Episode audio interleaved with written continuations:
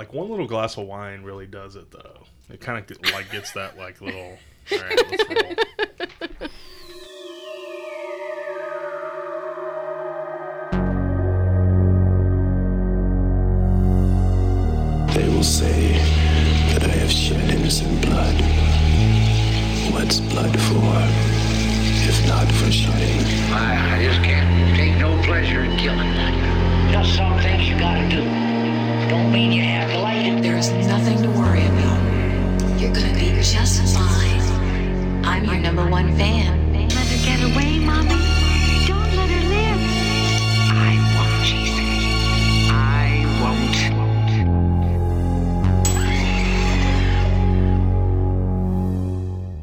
Welcome to another edition of Horrifying My Friends. I'm horror host Trav. Joining me as always is producer Kate, Hey. the theme queen herself.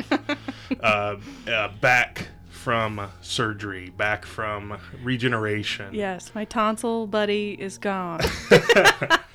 And uh, joining us for her second, uh, a long time coming, her second episode of the of the series, Jess Shaw. Hello. I almost said Jess Hagen for some reason. well, it was her name. yeah. yeah. So what's been going on, ladies? Like I haven't talked to you guys in a, in a in a minute. Like I haven't really, the listeners haven't really heard from the regular HMF crew. Uh, Kate, I know you've been working out. I, I know, like I stopped by the other day and you were like hanging like Michael Keaton, like Michael Keaton Batman, like hanging upside down and shit. Yeah, Trav likes to make fun of me and call me a meathead because I like worked out three times this week. like I walked on my treadmill and did some crunches, and he's like, "Wow, you're just like a meathead now." Yeah. Wait, Brooks and I were like, she's gonna be like taking roids and shit, like really beefing up. um, no, I won't be doing that. But yeah, that I mean, I've just been working a lot, and then you know, take care of myself, watching some trashy reality TV. Per Oh yeah, oh yeah. Um, current uh, obsession: Married at First Sight. Okay, so Mm. so Married at First Sight is not the dude with no neck, right? Is no, that 90 Day that's, Fiance? That's 90 Day Fiance. I've never seen that. I've got to watch that because that looks so fucking amazing. Yeah, so married at first sight, they literally get married to someone who's been matched by quote unquote experts um, for them.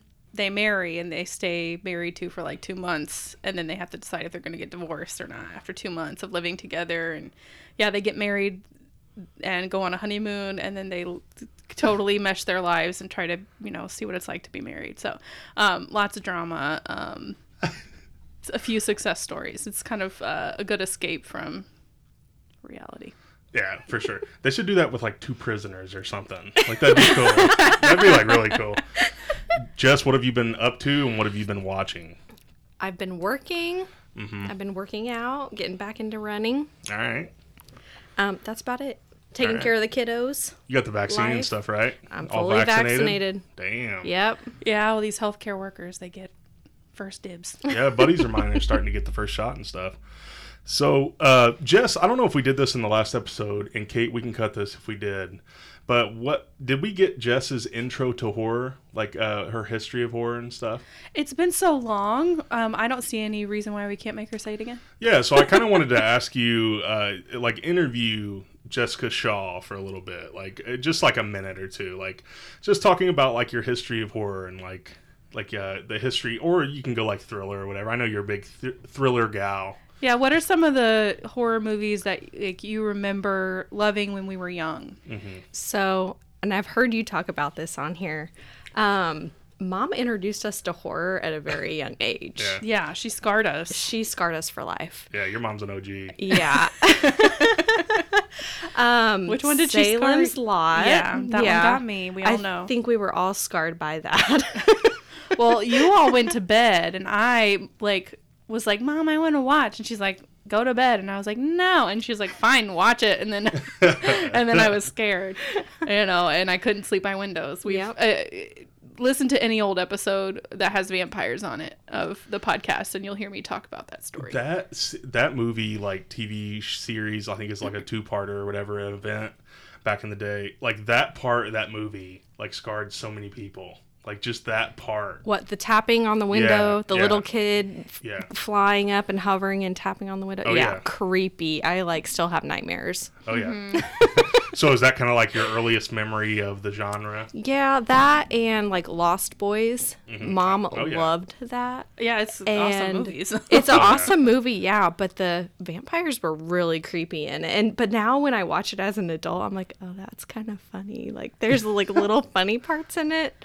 oh yeah, Um, another one she introduced us to was Pit in the Pendulum, and I don't know if that's considered horror or not. Oh, Have yeah. you seen Edgar that? I would, Poe. Yes. Allan Poe, yeah, sure. the Pit in the Pendulum is one that she would b- play a lot, and so I have specific scenes of that b- burned in my memory. I don't well. remember that. Isn't that like a Maybe we'll horrify the host with that one day. But wasn't that a story where the this there's just something like hanging over the guy and it gets closer and closer? Isn't yeah, that a what- pendulum. It Yeah, swings back and forth. Yeah. okay. Um, but yeah, there's that's actually a pretty good movie. Oh yeah. Um, that would be good good to horrify you with because I I take it you haven't seen her, you don't remember. Well, there's so many versions of that too. yeah, Like, the original black and white oldie is the one that I've seen. So yeah, we're discussing a movie to do with you.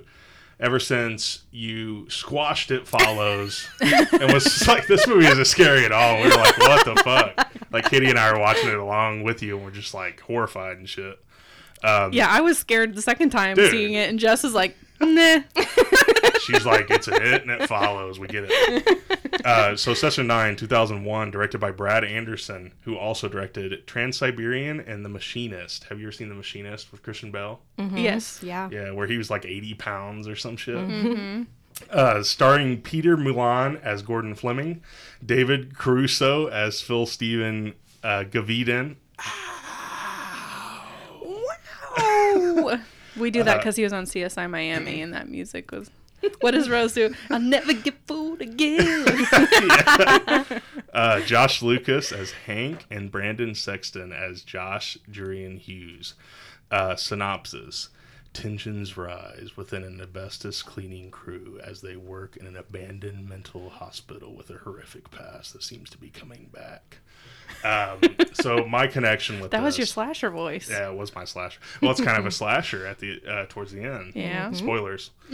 Um, so I first watched this movie with my brother, the other half of Brothers Grimm, brutal, brutal Donnie, sometime in the early to mid two thousands, like when the, around the time when this came out.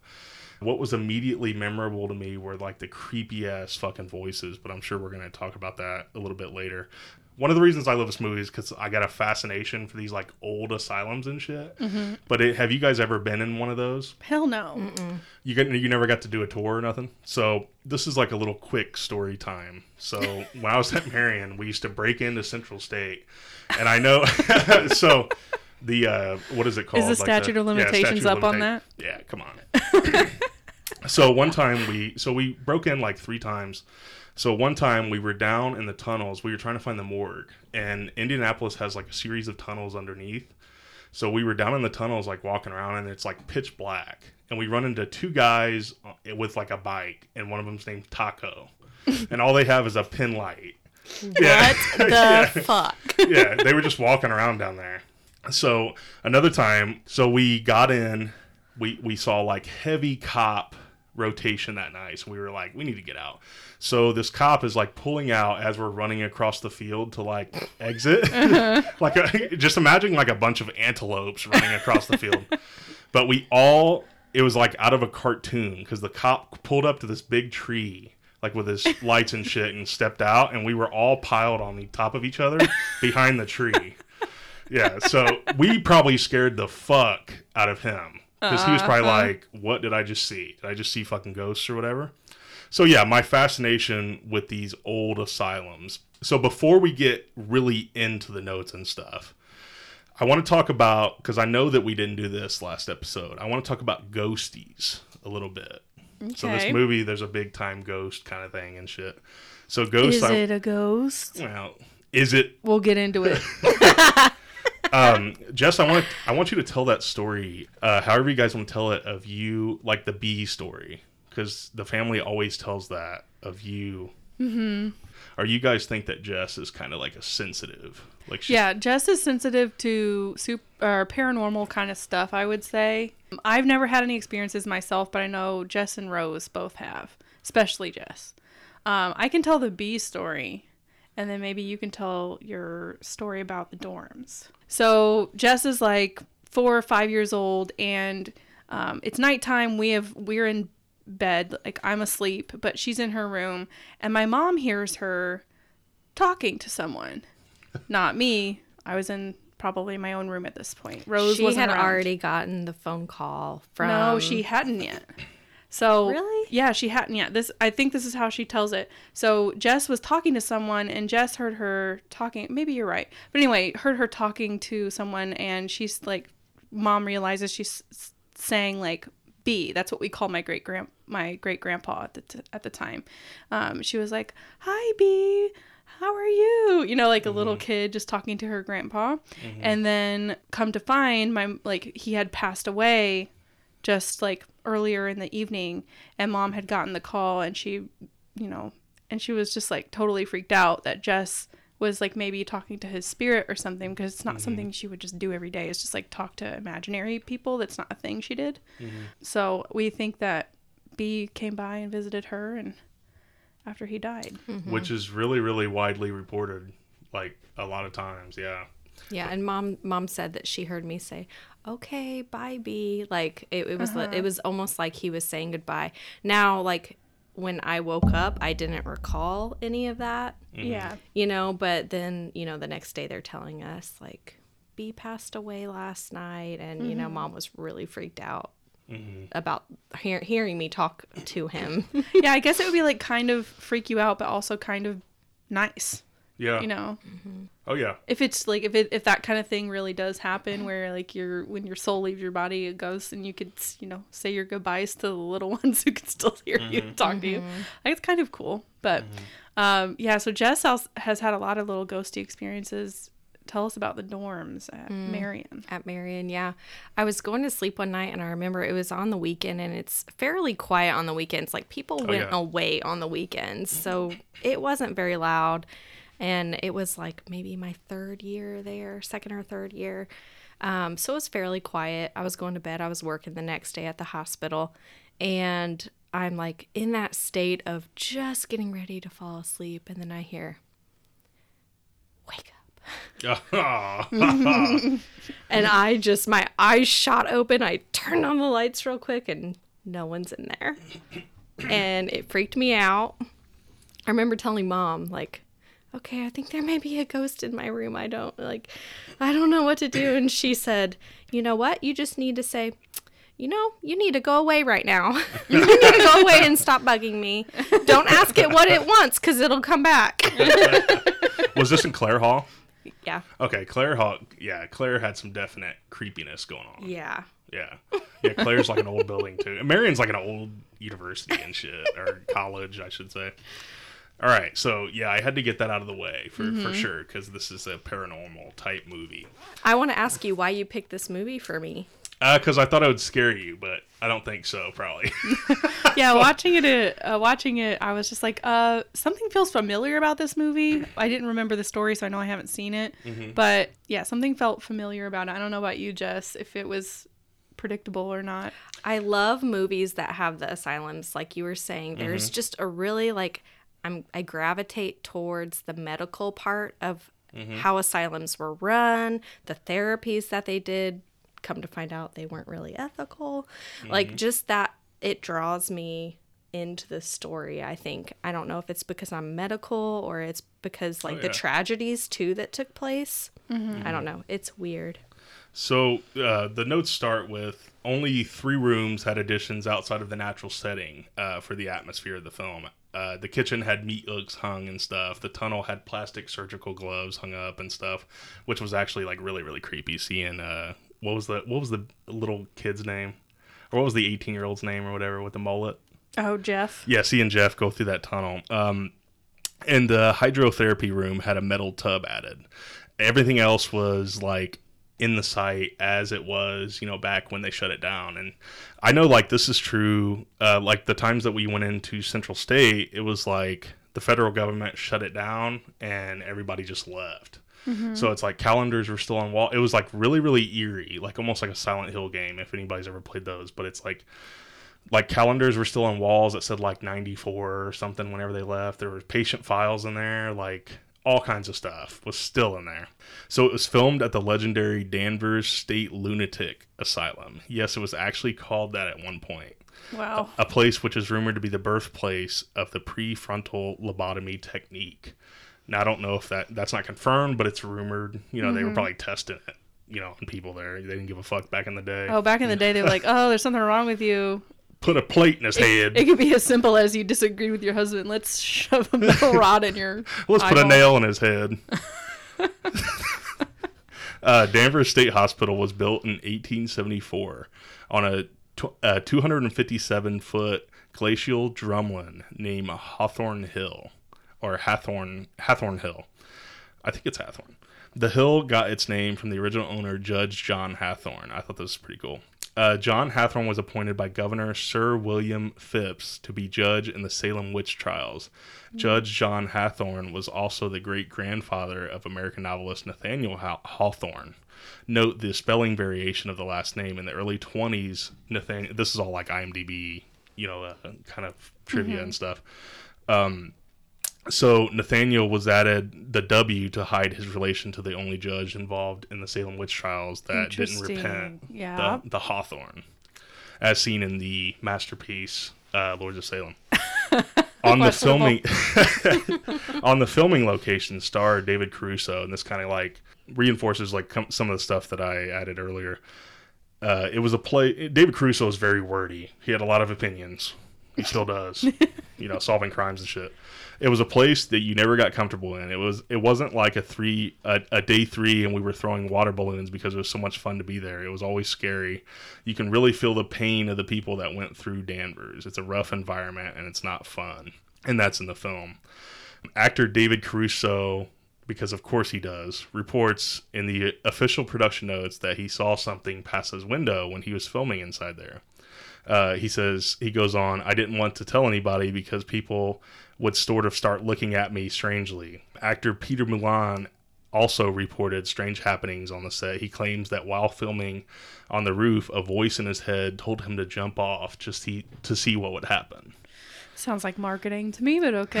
yeah, yeah, probably. Oh, for sure. The fictional Pat- uh, Patricia Willard scandal at Danvers State Hospital, which which is actually a part in the movie that I didn't remember. you want me to tell the story of her Yeah. according to the film? Yeah, go ahead. Uh, so in the film, um, the character named Mike um, has a weird knowledge of the history of this place because his dad was um, the attorney general or something involved in helping shut it down or whatever. But Patricia Willard was supposedly a patient from the 70s at Danvers that uh, was like admitted for like manic depression, um, as they say, quote unquote, typical teenage stuff. That's not a teenage stuff, but anyway, basically, long story short, they were doing these therapies and they insisted that she had repressed memories that they needed to, you know, draw out of her through these different therapies. And through those therapies, she claimed that she was recalling memories of her mom and dad taking her to satanic cult rituals and um, her witnessing a, like the murdering of babies and her being like repeatedly basically gang raped by all these satanic worshippers.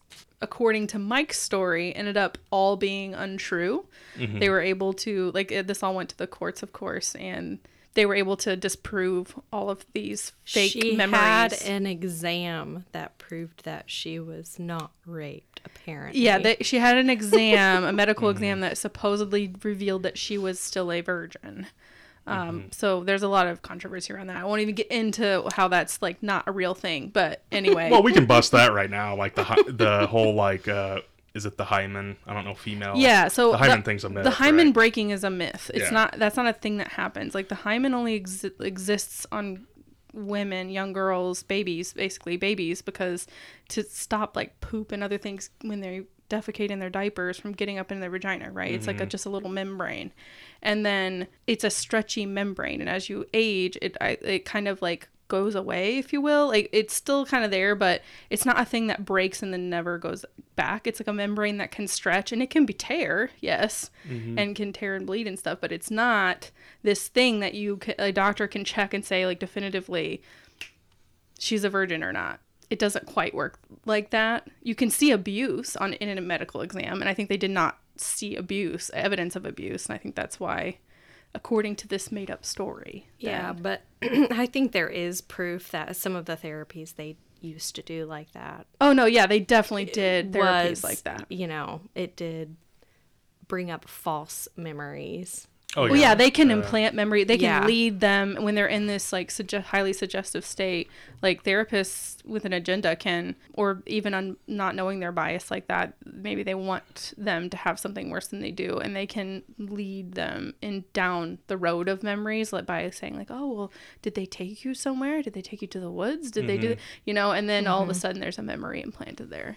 Mm-hmm. Um, but yeah, so what's the what's the truth on this story? So the fictional Patricia Willard scandal at Danvers State Hospital, uh, cited by Mike, Kate just detailed, strongly appears to have been inspired by the real life wave of problematic, you know, sex abuse allegations that swept the United States uh, in the 70s and 80s in a lot of these places, um, including among others one involving the Amirault family, I think is how you say it, in nearby Malden, Massachusetts. Reporter Dorothy Rabinowitz won the a Pulitzer Prize for her book chronicling Jesus for her book chronicling the, that bizarre case. The book is called No Crueler T- Tyrannies: Accusation, False Witness, and Other Terror of Our Time. So go check that out if you want to read some more depressing shit about yeah.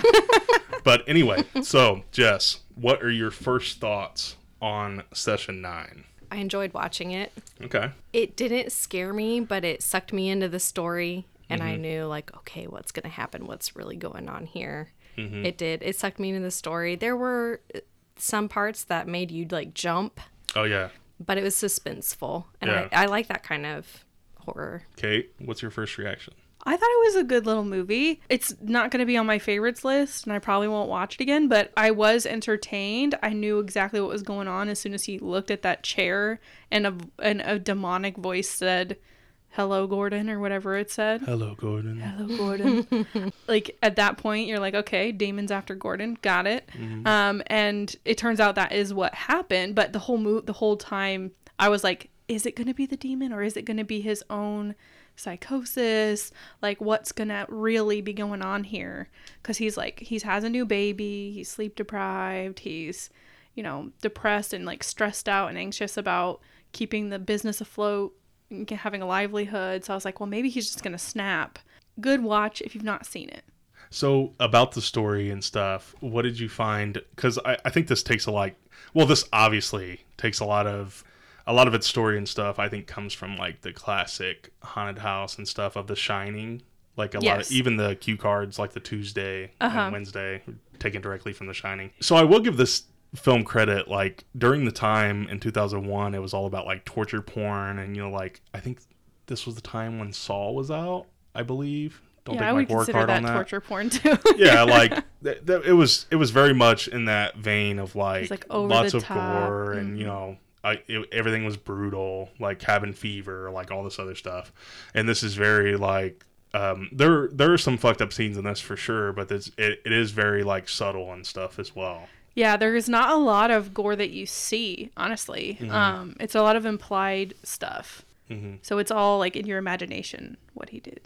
so what are your guys' thoughts on and either one of you can go first like what are your guys' thoughts on the characters and stuff because i know kate was having a lot to say about the characters I bet Jess does too. I wrote down everything about the characters as I was watching it. So I'll give you a rundown. Bill is the property owner. So first, let me say I recognized everybody's faces in this movie, but I couldn't remember anybody's name. So I'm like, "Oh, that's the guy from Sweet Home Alabama, and that's the guy from what CIS and Oh, like, CSI. CSI, yeah. Like I recognized everybody. uh-huh So that was nice to see their faces. But in, anyway, Bill is the property owner. With Um, a terrible Massachusetts accent. Uh-huh. And I'm thinking, why does he want to renovate this place? Like, why? What's going on? Like, and they never answered that. Did Uh, if they did, I missed it. Uh, Yeah. But like all you're meant to really get, get is that like, he's taking ownership and he's taking bids because they can't start construction. Like the contractors can't come in and start like renovating until they get rid of all the asbestos. So Right. anybody who's ever had that in their house, they know what that's about. Right. So Bill's just trying to get it done cheap. Phil, he is friends with the owner of the company or like Yeah, Gordon. the yeah. Um, he's more realistic. He tries to, you know, give Gordon good advice. Well, Gordon, Um, he's the owner of the asbestos company. He's really pushing for the job, like to get done within two weeks. First, he gives like a two week, like we can get this done in two weeks, and then it's one, and then you find out he really, really just needs the job. He mm-hmm. basically begs for the job. He's Irish or Scottish. I Katie he's- corrected me earlier. Yeah, I think he's Sco- I think he's Scottish. Yeah, he's Scottish. He has a new baby at home. Yeah. He's he's like up there in age. Like he and his wife, you find out have struggled quite a bit to have children and then they finally were able to and he's just really fucking tired and you know i have a two year old now and i am not far away from having a newborn and i know how exhausting that can be i have a lot to say about that later on um, in themes but um, yeah, he's desperate for money. He is the sole breadwinner in the family. He runs the company, so it's not like he can take leave, you know, or take a vacation. Like no money's coming mm-hmm. in if they're not working. Mm-hmm. So he's desperate for this job. They he hasn't been having much luck lately, and um, yeah, he's like highly stressed, very run down. The mm-hmm. film open up opens up immediately to Phil and Gordon talking in the van about like real life shit, and you're like, "Whoa, what's going on here?" Like you can really tell Gordon's struggling and Phil's trying to be there as a friend. Um, Not and for but long. you almost immediately are like, "What's going on with his wife?" There's something going on with his wife, and it's weird. What's going on with his wife? Um, did they lose a baby? Like it makes you wonder. You don't know exactly what's going on. Hank, he is dating Phil's ex just to rub it in his face. he is like The best character in the film. Yes, he's a smartass. He just wants to get under everyone's skin. He's a Yeah. douchebag. Yeah. Jeff is Gordon's nephew. He's young, doesn't know what he's doing, um, but very sweet kid, it seems like. He just wants to be there to work. Mike, um, he's smart. He hasn't finished law school. He knows the history of the place. His dad was either a lawyer or something in law. You know, you Yeah. Yeah. you get the sense that he's, you know, very smart. He's trying to teach Jeff. Well, here's the thing Um, about Mike is Mike is a lazy motherfucker. He thinks he's above this work.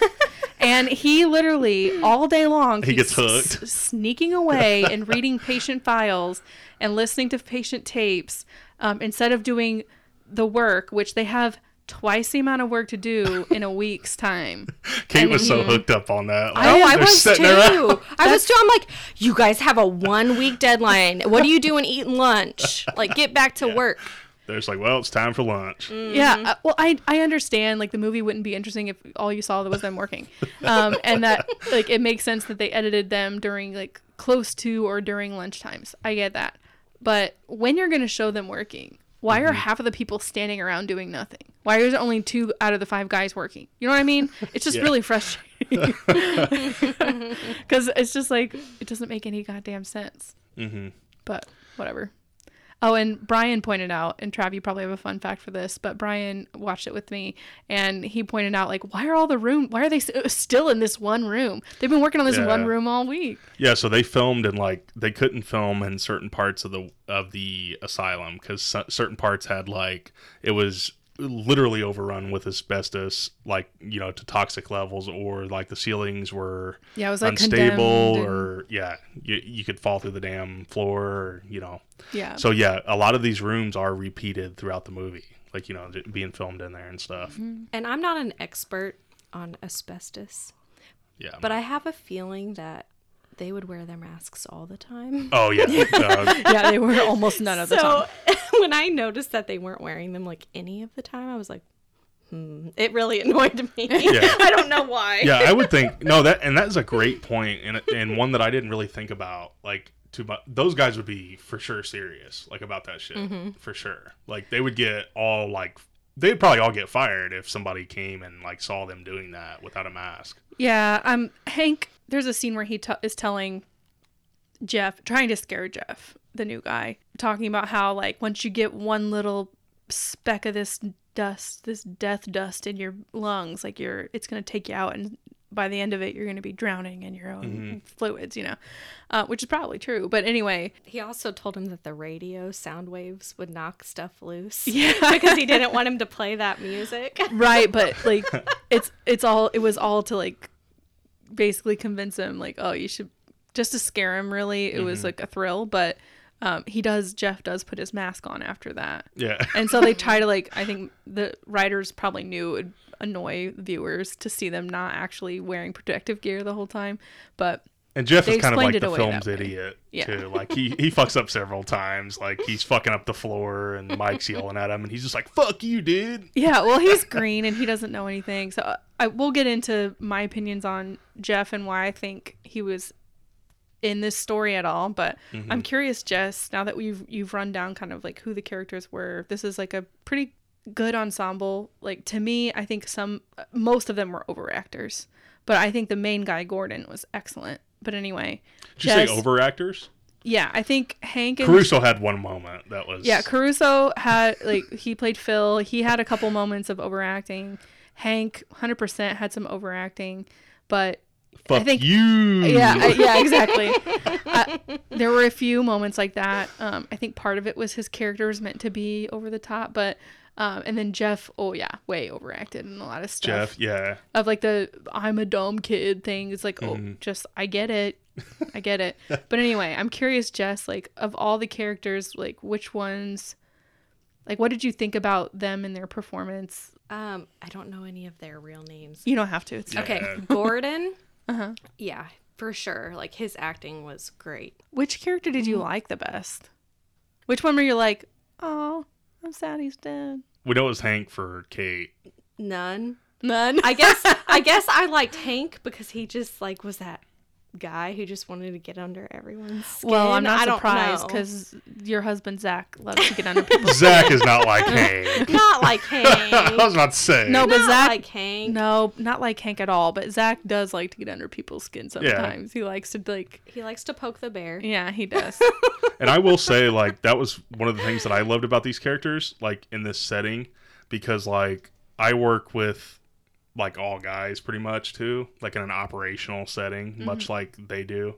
And it is, like, it's constant ball busting. And, like, if people don't think that that's realistic, like, it 100% is. Mm-hmm. Like, people are, like, dudes are ruthless, like, mm-hmm. going after each other like that. Yeah. I think that's honestly one of the big themes in this. Um, Yeah. You sent me an article. I forget who was by, so if you have it up. Oh, I have it. Travis sent me an article called How Session 9 Explores the Horrors of Toxic Masculinity. Um, it's on the website little, called Little White Lies. It was written by Thomas Hobbes. But anyway, um, you can go check that out um, to get a more detailed kind of breakdown of this author's, this writer's opinion on how toxic masculinity is portrayed in this film. And I think when you watch this film in today's, like, because this was came out in 2001, right? So this is literally 10 years later. Um, wait, no, 20 years. Yeah. Oh my 20. god. Oh my We god. just we're aged Katie. We're We're so, so old. old. We just aged Katie. Oh my god, we're so old.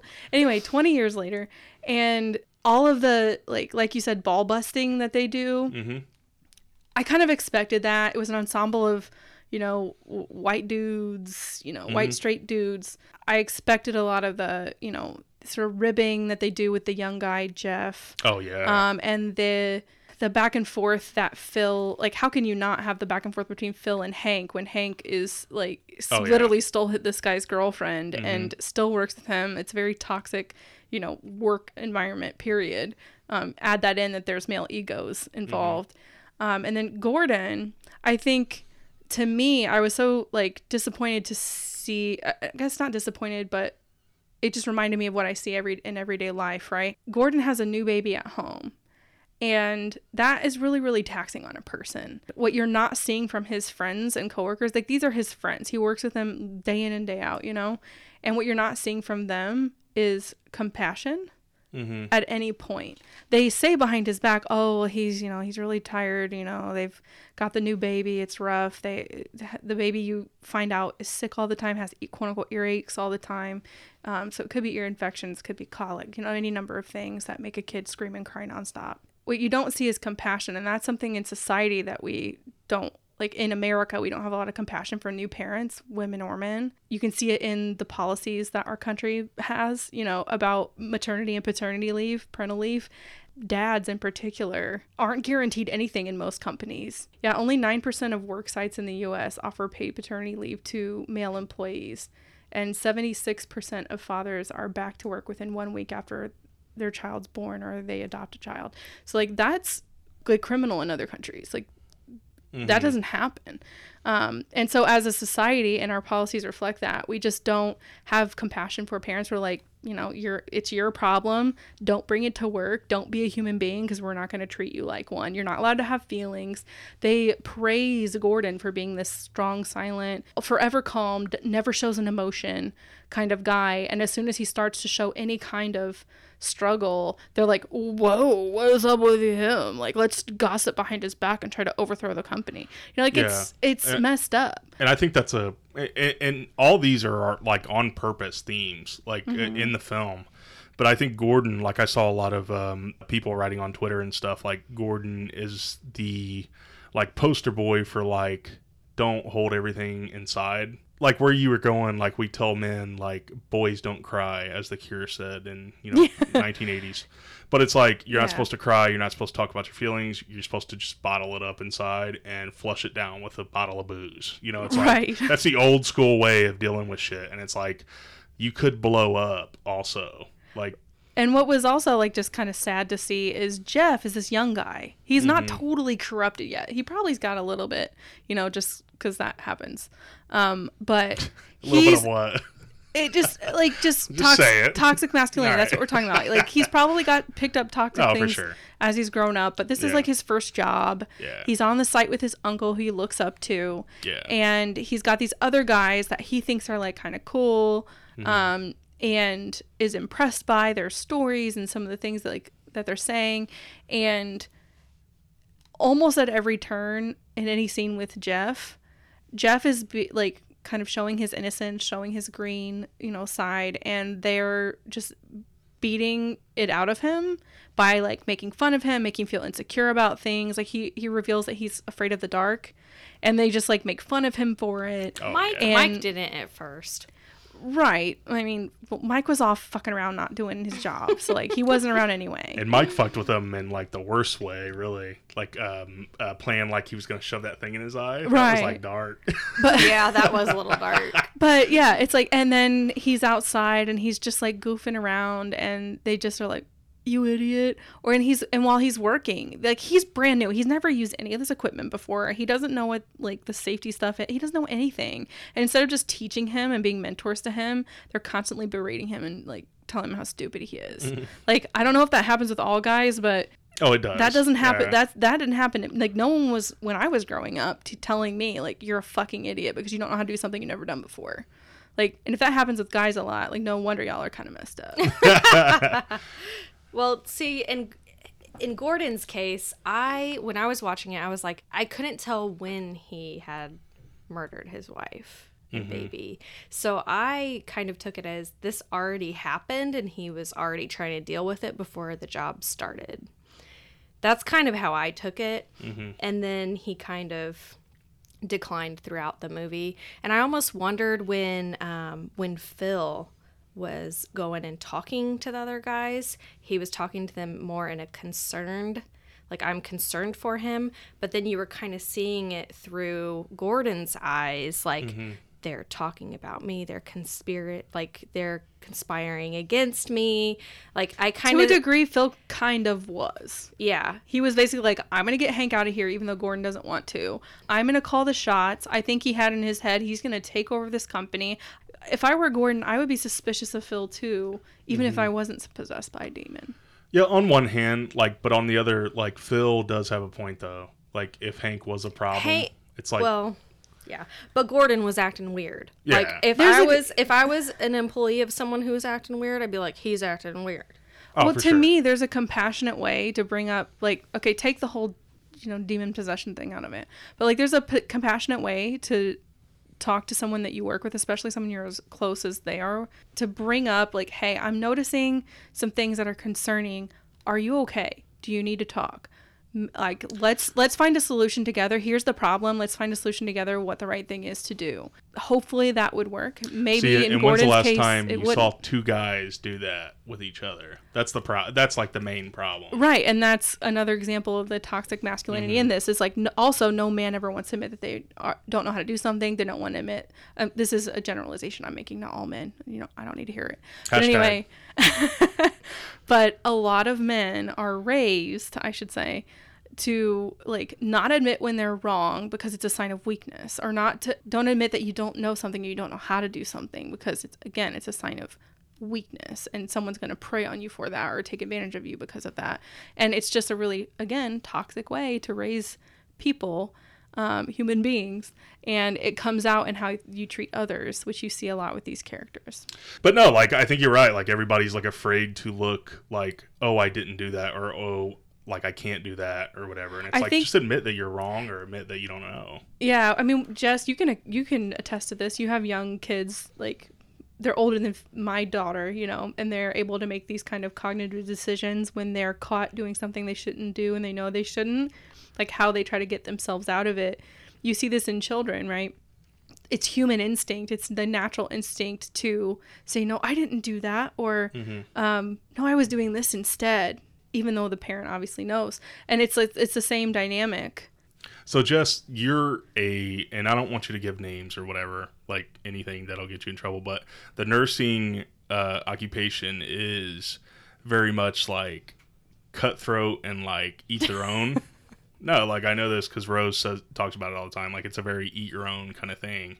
So you kind of have to, like as a nurse, you kind of have to like say when you don't know something and stuff. But like, have you had like I, I'm sure you've had bad experiences of like people really digging at you or you know whatever like as a nurse Yeah, when I first started my nursing career, like there were nurses out there who did that. Mm-hmm. Instead of teaching you, you know, they would kind of like put you down or give you that look or mm-hmm. Oh, like go behind your back and be like, she didn't really do that right or she didn't do something. Instead of making it a teachable moment, like Yeah. they mm-hmm. would kind of dig at you yeah that just taught me moving forward as I'm like an experienced nurse.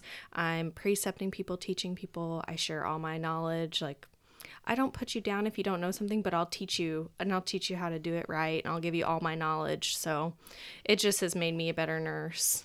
Yeah, and what a you're wonderful not, world if yeah, that was the outlook Right. yeah, and you're not the kind of person, and I would hope I'm not the kind of person that you know you'd have to ask the people who work for me. But anyway, that like I'm not gonna condescend to you while I do it. Like if I'm teaching you something, I'm not gonna like talk to you like you're an idiot or have a tone that makes you feel inferior. Uh, and I think you, a lot of men do that to each other. I think a lot of women do it too, but I think it's a lot more prevalent amongst men.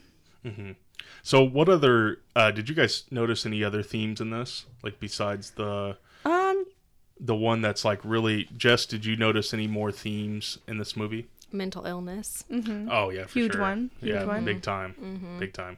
You guys want to talk about that a little bit? Like right in your face the setting itself tells you okay there's going to be a mental illness theme if this is a topic that's going to be throughout and you see that in gordon's character for sure. Mm-hmm. Um, because he's clearly going through one would argue a traumatic life event. Like he create i mean i don't know if having a baby is tr- like traumatic i shouldn't say that but like there's rumors amongst the men in the movie where they're like he didn't really want the baby he only did it for his wife and so you could you could see that as like a, a stressful life event that's not bringing him joy because i think phil says like yeah he's it should be a joyful time but he's not joyful Well, he has compounding things, right? Yeah. So he owns his own business. Yeah. He's stressed about money. He, you know, is stressed over his wife and baby. His baby is sick. He's sleep deprived. Like, mm-hmm. really, anybody under, like a normal person under those circumstances can break any minute. Mm-hmm. You know what I mean? Yeah. So if, and if he had any other like mental illness in his life, like, yeah boom, like, if he's depressed or any other number of things like yeah it can be psychotic break. it could be a psychotic break, but as you learn in this film, and I think the whole demon, the what's his name's the Simon demon, Yes. um, we'll call him Simon, uh, is kind of a metaphor for like ha- internal demons that Gordon's carrying around. But yeah, it says at the the demon says at the end on the tape. You probably remember. do you think wrote it it's down. do you think Hang it's on, 100% a demon I think so. I think so. Yeah, because he says He says, says, "Wake up and remember." "I live in the weak and wounded." That's what he Yes, I- says. Yeah, yes. that was killer. So Gordon is this weak and wounded. Um, Simon lives in the weak and the wounded. yeah, exactly. That was So- good. Sent chills up my spine. so I think I think again the the demon in the movie is like an actual demon, but like as you're watching it, it's meant to be a metaphor for um, his internal demons that are like making him struggle and are leading to his psychotic break. So like no one else is no one is gonna believe that he was possessed by anything. Um, So if it wasn't mental illness, like as soon as he entered the hospital, he got possessed by a demon. Because we all know that, you know, these asylums, dark forces are attracted Oh. to it, you know? Like if any place is ghost haunted, hunter, then it's right. one of these places. Right. So those are the two main like big themes that I see. Like is it really like is it is it the person or is it the demon? I'll, t- I'll tell you why I think it's a demon, and then you can tell me if I'm wrong. So, in the tapes, the Mary Hobbs tapes, this this is where the name of the film comes from, session nine. There's nine tapes or whatever that Mark is listening to, and you get little snippets here and there, and you're learning Mary Hobbs um, was a woman who had DID, dissociative identity disorder, which the old term for that was multiple personalities um, which you get from having, you know, very traumatic and sustained sexual abuse as a child, right?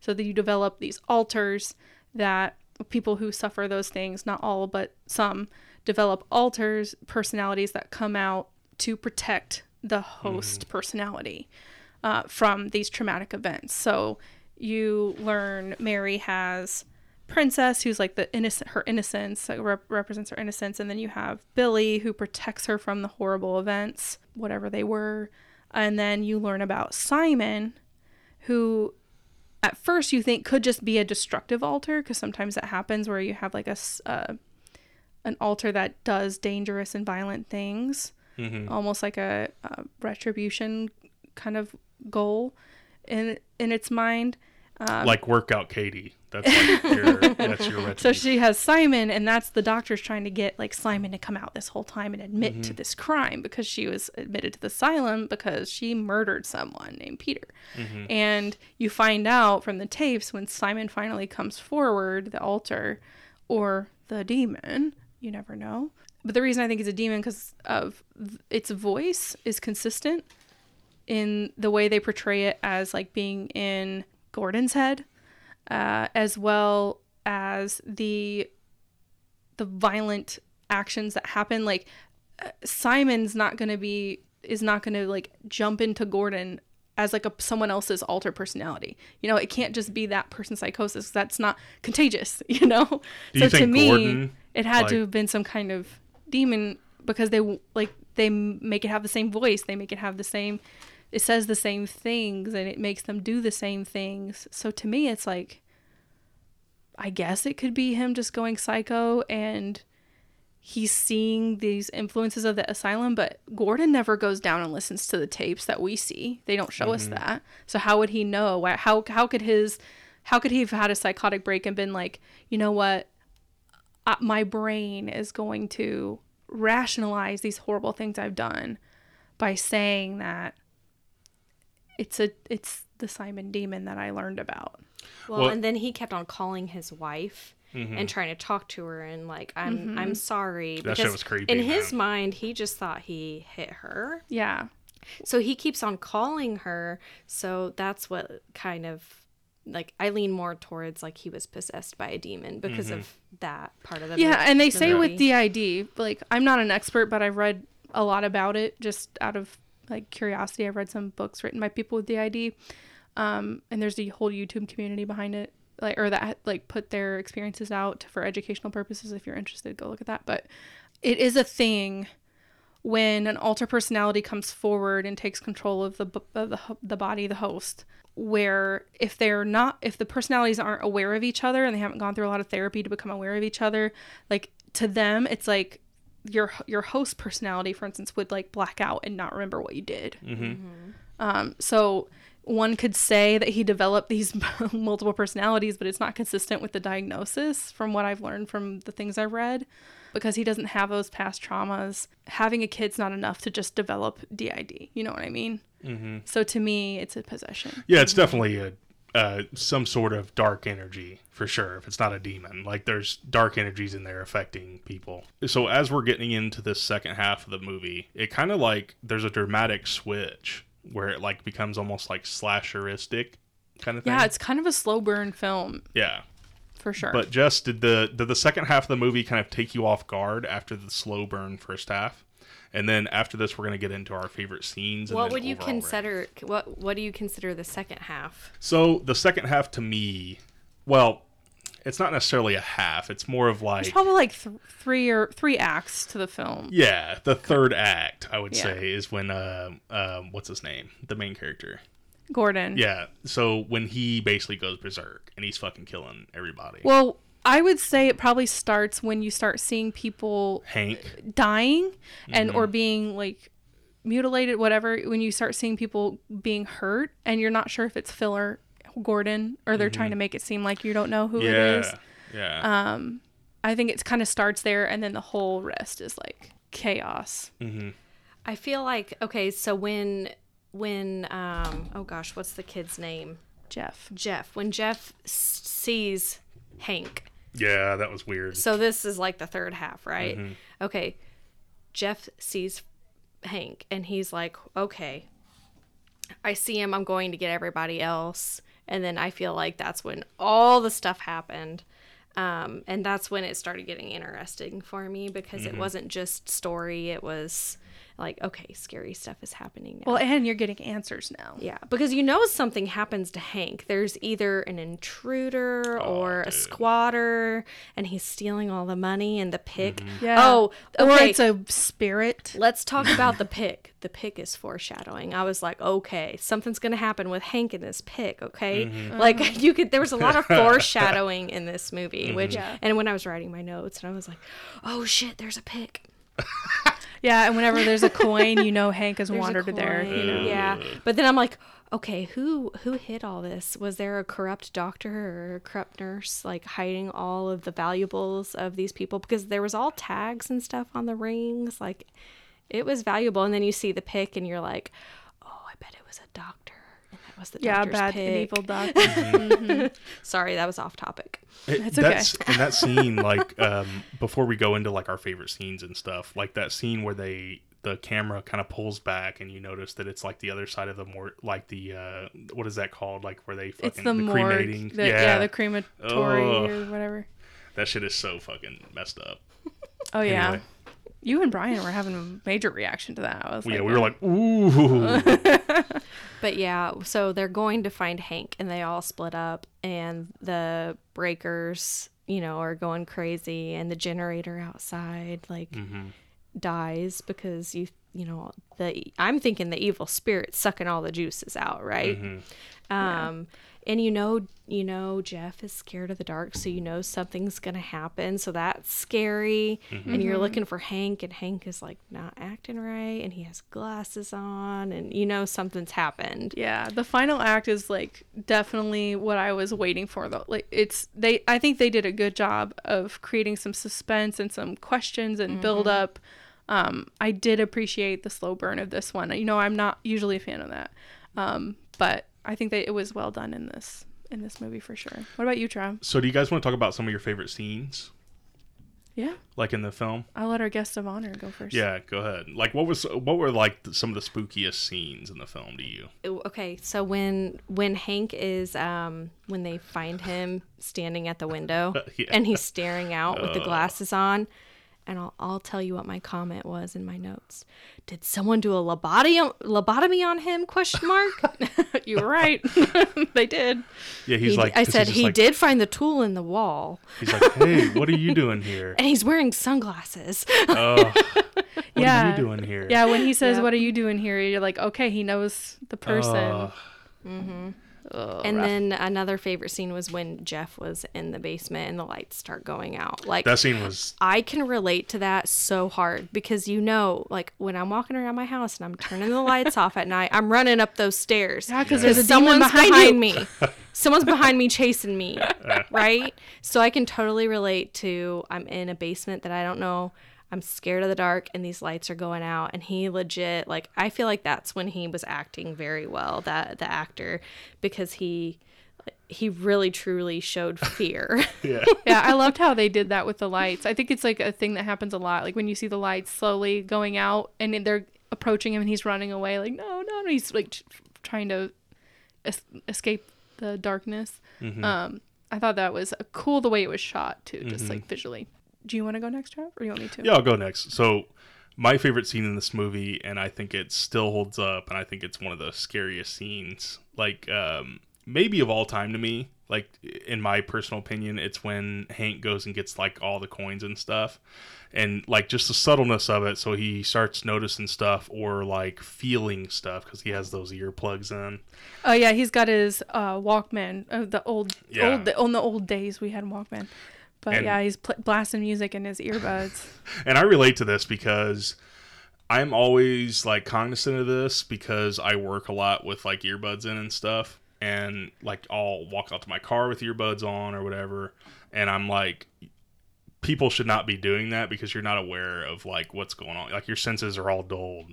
Like the rest of your mm-hmm. senses are dulled. yeah, like when you have to turn the volume down if you're like Oh, lost sure. in the car and you're Yeah. trying to find where you're going. so you still like feel those noises so Yeah. I, I thought that that was a really really effective scare of him like sort of knowing that something else was down there and then you see it's just a subtle scare but you see that like that person just like step out a little bit yeah, and that's all you need to see you see really. the, their form and but it's not clear who it is. yeah think about like Yeah. like and that didn't look like what's his fuck uh the main character that was like a, a I'd have an to- apparition dude I'd have to watch it again. It was definitely a silhouette of someone. It looked naked or something. It, yeah, it looked very smooth, Yeah. which was weird. Yeah. Um, you didn't see like cl- the shape of clothing on it, almost like an alien or Mm-hmm. Or a one of those dead spirit. people. Yeah, or like, a dead person. burnt. Yeah. Um. So yeah, I, I think I'd have to watch it again to see if they had any of that detail in or not. And think about if they showed like some shitty little like white colored, you know, ghost or whatever, like attacking them at the end of that scene. Like it would just suck the life out of that scene. Yeah. Like, so, you know, it'd just be like terrible. Because that's all you need to see, you know? Well, and at the time, you're like, okay, who is it though? Mm-hmm. Is it someone squatting there? Is it an old patient because they never left? They don't have a home, so they keep on going back there. Is it one of these teenagers who are vandalizing things? You know, is it Gordon because we know something's up with him? Mm-hmm. Like, um, or is it someone who Hank is pissed off? Mm-hmm. Because let's be honest, he like just doesn't give a fuck. So. Oh, yeah. Yeah. And that's what I didn't get. Well, I guess I get it now. Phil lied. Like he's on the phone with the girlfriend, ex girlfriend. I feel like Hank had everything packed up in his car like he was going somewhere though because I feel like he went there to get all the valuables and leave and Yeah, go maybe he gamble with was. it. Yeah. Yeah. All right, you want to hear my favorite? yeah, go ahead. Um, so my favorite is probably the most heartbreaking scene, and that's the scene where Gordon he has killed everyone, and he is holding a broken phone up to his ear. Oh, yeah. It's like the phone is demolished. It's very clear that it's not an operating phone, but to him, in his mental state, he's talking to his wife, begging to come home. He's lonely here. I just want to see my baby. He's killed his wife, dog, and baby. Like you, you already know this by now. Um, and just to hear him and the genuine like sorrow and suffering in his voice is like, I was like that scene shook me a little bit. I was really messed up by mm-hmm. that. But yeah, I would say that's probably the best scene to mm-hmm. me. So It wasn't the scariest, but it was just really sad. Yeah, no, for sure. It, I do feel like so some of the parts in this movie, the music is like very weird, but still works oddly. Like when they play that little like Asian sounding thing, it, that it's like so strange, but it works. But the the person, the people that composed this score or like some of the music and stuff. There's stuff some very creepy piano was in uh this. For yeah Sure. yeah very well done. Was the climax Golden Twins? I felt like they did a really good job though, like doing some of these scenes. Like it's very very subtle. It's not overbearing. Like you could easily. If someone didn't know what they were doing, they could easily like overscore this movie just because it's like it's like so set and like wide open in this area that they're filming at. And you could really like overdo it with the da da you know just like creepy score you know. But yeah. One of the other scenes that I really liked was when um, Gordon is standing by the wall of all his pictures, all his family's mm-hmm. pictures, and there's kind of like blood trickling down and stuff. So you're like, where did all this blood come from? But he's like looking at it and he's so confused, like, why are they up there? And then Phil comes in and they're just like looking at each other, and you know something's going to happen. You just don't know what yet. Mm-hmm. And I felt like that moment was really good for the movie, too. So it makes no sense to me that they have been working here for a week. He, you, you learn that he killed his wife pretty much first day of being in the asylum. First day after he gets home, he's got flowers. He goes in to the house, um, tries to you know make a little loving move on his wife, and she's into it. And then an accident happens and po- boiling pasta water spills on his leg, burns him up. And you find out that he snapped in that moment, killed his wife, killed his dog, killed his baby. This happened day one of the project. And it's like the last, like, it's like, I don't know, probably five or six days. I don't, I forget the exact day when all the murder went down. But so many days have passed. And it just seemed really unrealistic to me that this is a new mom with her husband not at home really to help, no nanny, no help, and that no one in her network of in her like support system or community would have like stopped by and been like trying to get a hold of her to see how she's doing. Like uh, like as a new mom, like people were texting me or calling me every day. They were coming by the house with food or to see the baby and it just seems really strange to me that no one would have tried to contact the wife at any point and noticed that she wasn't responding and been like there's something fishy going on here. well it, They didn't really show that part of the. no Story, and though. I think But it's assumed coulda uh, if. Gordon is still working, then no cops have come to you know inquire about her death. So they like no one else knows. Gordon could have lied though also Like the if neighbors, somebody- the neighbors wouldn't have noticed that she did hasn't been coming out of the house. The dog hasn't come out to go to the bathroom, and she hasn't been out gardening like she does every Okay. day. I I will say this and I think this kind of disproves this theory was It's that not theory; it's just an observation. Well, observation. so Casey, Casey Anthony, I've been listening to that series on True Crime Garage. The child was missing for 31 days before anybody like realized something was up. That's weird. That's weird to me yeah, too. it's strange. But it's like not everybody's circle is like so and I don't want to say pushy but like so like um like oh, let me h- come and help you kind of thing. Well, We even a really- even a, like a phone call, and you would notice if it's weird that like Mm-hmm. she's she's alone in her house with her baby all the time. Mm-hmm. You're telling me she doesn't ha- talk to someone on the phone for some support every now and again, Mm-hmm. and that that person wouldn't be like, hey, she's not been answering for three, four, five days now. Maybe something's wrong. Mm-hmm. No one's seen her. Like to me, that doesn't make sense. right. And maybe it's just because like with my support system, like Jess, if you guys were texting or calling me for two days, three days, four days straight, and I didn't answer, well, and think about it, there are a lot like of moms out you? there. Yeah, wouldn't you be like, hmm, let me go investigate? Yeah, but so they were from a different country, I Ireland or Scotland, uh, England, Yeah. somewhere over there. So, and who knows when they came over here? Like maybe they've they don't have a a long lot of family or friends. No, he's been working here with But- But th- Phil that for a long wasn't time. part. That wasn't part of the movie or the story, though. Think it was about it, though. Gordon's story. like you're lucky to have sisters who like care and love and stuff. There are a lot of women out there that probably don't. That probably don't have that You kind of. can't tell support me a nosy neighbor hadn't like didn't notice that literally there's been absolutely no activity at that house. And that little fucking yappy dog wasn't yapping Right, anymore next yeah. door. yeah, no baby screaming. Like you can hear baby screaming. yeah. Yeah.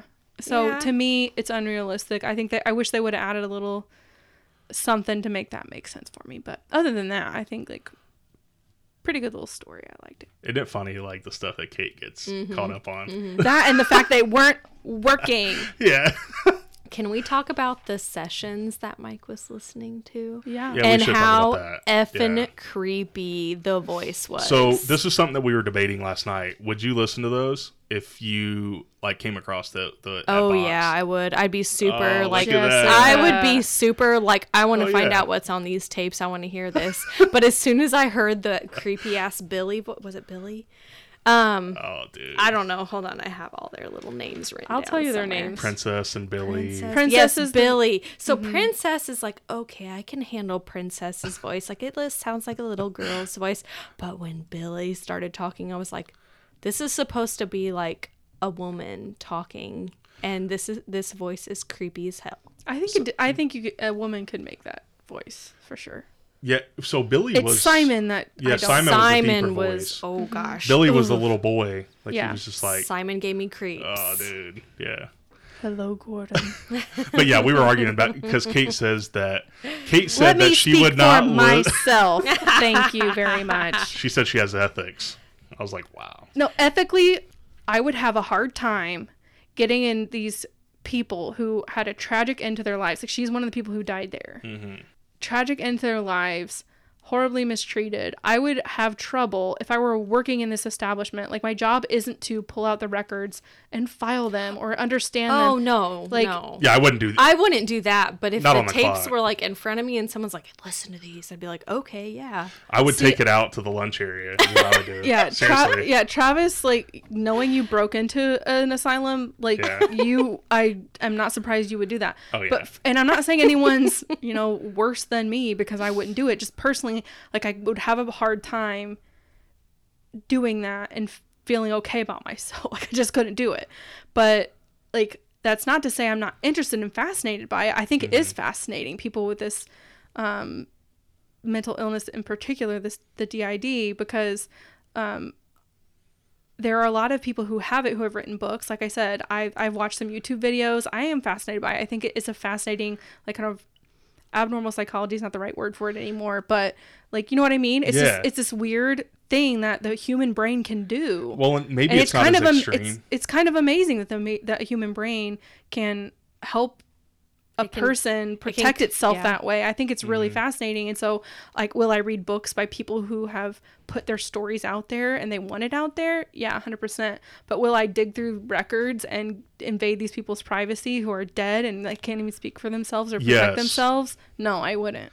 I almost wondered if um, Mike had a weird fascination with it was a because of little his strange, dad. Oh, yeah, he did. Or like I almost wondered too when he first got because it said evidence box Mm-hmm. when he opened it, and I was like, why in the hell is an evidence box in because this she old died there. building? Yeah. And so that I almost wondered, okay, is he getting into this because um, his dad has asked him to listen to these records, or like why? What's why is he listening? I think to he it? doesn't want to fucking work. He do, he thinks he's better than that job, and so he was like poking around originally for because the power wasn't working, right? Something like that. And so you're led to think maybe the demon kind of did that to lead him to Like maybe he was drawn to it in some way. to lead him to the tapes to open the box, open Pandora's box or like whatever, and release the chaos, whatever you Maybe want to that think. let- but the demon down. Mm-hmm. no, because the demon was talking to Gordon in the first scene. like, Yeah, you're right. They do make a point though of like, remember the light shows him where the box is, Yeah. and then when he cuts it, like I think Gordon cuts himself, right, Yes. and Yeah. then the other guy like does Dust something in himself. dust in his eyes. Yeah. That was a lot of foreshadowing in those Yeah. scenes. Yeah. So, So- that was interesting. I think Mike just was fucking lazy and bored and he didn't want to do it. Um, he has he doesn't give a shit about these guys he's working with at all. Mm-hmm. Um, because if he did, he'd be working and trying to meet the deadline. Oh, I would. If he cared about Gordon, that's what he would be doing. I would have called the guys down there and been like, "Dude, you gotta listen to this shit." Like that would that would have been my move. I wouldn't have been down there like a creep listening to it by myself. Like what the fuck? Yeah, he was really getting into it, and I think that another foreshadowing moment of like and we brought it up earlier was like the way that he acts towards Jeff because I think he was like part of him was serious, part of him was joking when he was holding up that fucking like uh pick to his like eye. Oh yeah, and talking about like- how to do a It's like, lobotomy. uh, you're getting a little weird, dude. yeah, and you find out Gordon was listening about how to do the Yeah. lobotomy because he does it to Hank. You know? I I thought that they put that part into the movie because maybe the people who were watching the movie wouldn't know what a lobotomy was necessarily if they hadn't ever like watched any movies or shows or Yeah. documentaries about that. I think they also needed to make make it make sense how Gordon would know how to do a lobotomy. Um, so for yeah, sure. So do we want to get final thoughts on the movie? Uh, we will start with our guest of honor, Jess. Okay, I do want to say the demonic voice says they let me do it. They always do.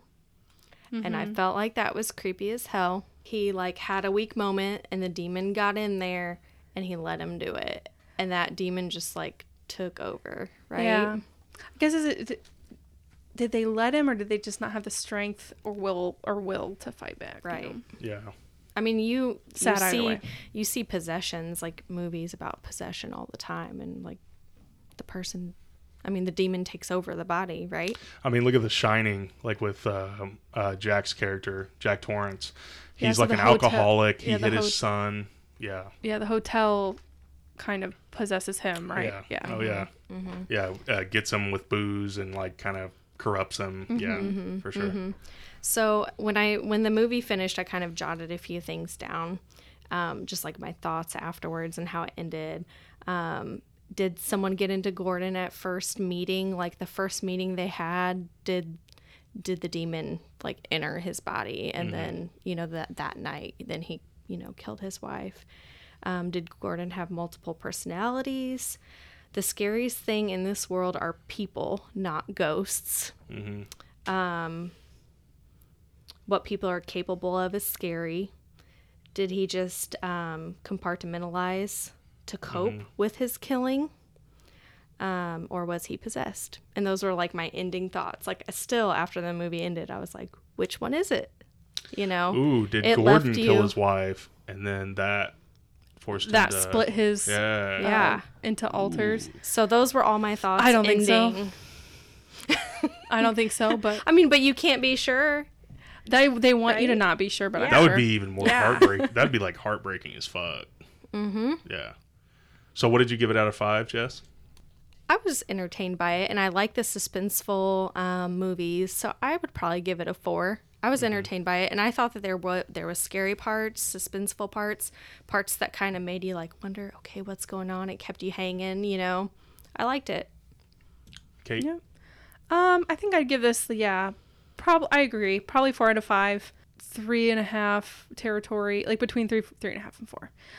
I was entertained the whole time, just like Jess. I appreciate any movie, and particularly horror movies that have some themes that you can dig into when you when we're talking about it. There are some that just don't have it, like some of those old, you know, cheesy, sleazy tr- slashers that you Oh, yeah. introduce. Like, there's not much in, in the way of themes to like kind of dig into and, ta- and talk about and you know relate it to life and society now, that kind of thing. So I appreciate a movie that can do that and that has done it in a pretty good way, a pretty skillful way, and I think this one does that.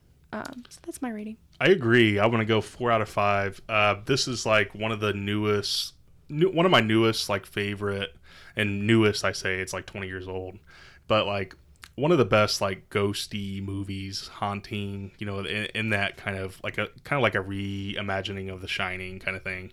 But I really, really enjoy this movie, and like from the first time I saw it to now, even like there are parts in this movie that really creep me out. Like it's up there, kind of with like it's kind of got like a similar creep factor to me than like Blair Witch Project and those type of movies that are just like creepy vibes about it. Yeah, what'd you say? Like all like early 2000s horror films Yeah. kind of have a similar like you know when they came out cuz just the way they're shot and the way they're lit and the way the the way the edit they're edited all is kind of very similar. Yeah, it's very, very, very early 2000s. But yeah, I'm going to give that a four out of five. I do not have a reading recommendation this week, so just read your satanic Bibles and Aleister Crowley before you go to bed. Um, as always, Um, Jess, thank you for joining us. This has been an awesome episode. Um, producer Kate, as always. Um, as always, you can find us on Instagram and Facebook at Horrify My Friends and at Twitter at HorrifyingMF. Um, have a week. See ya. Bye.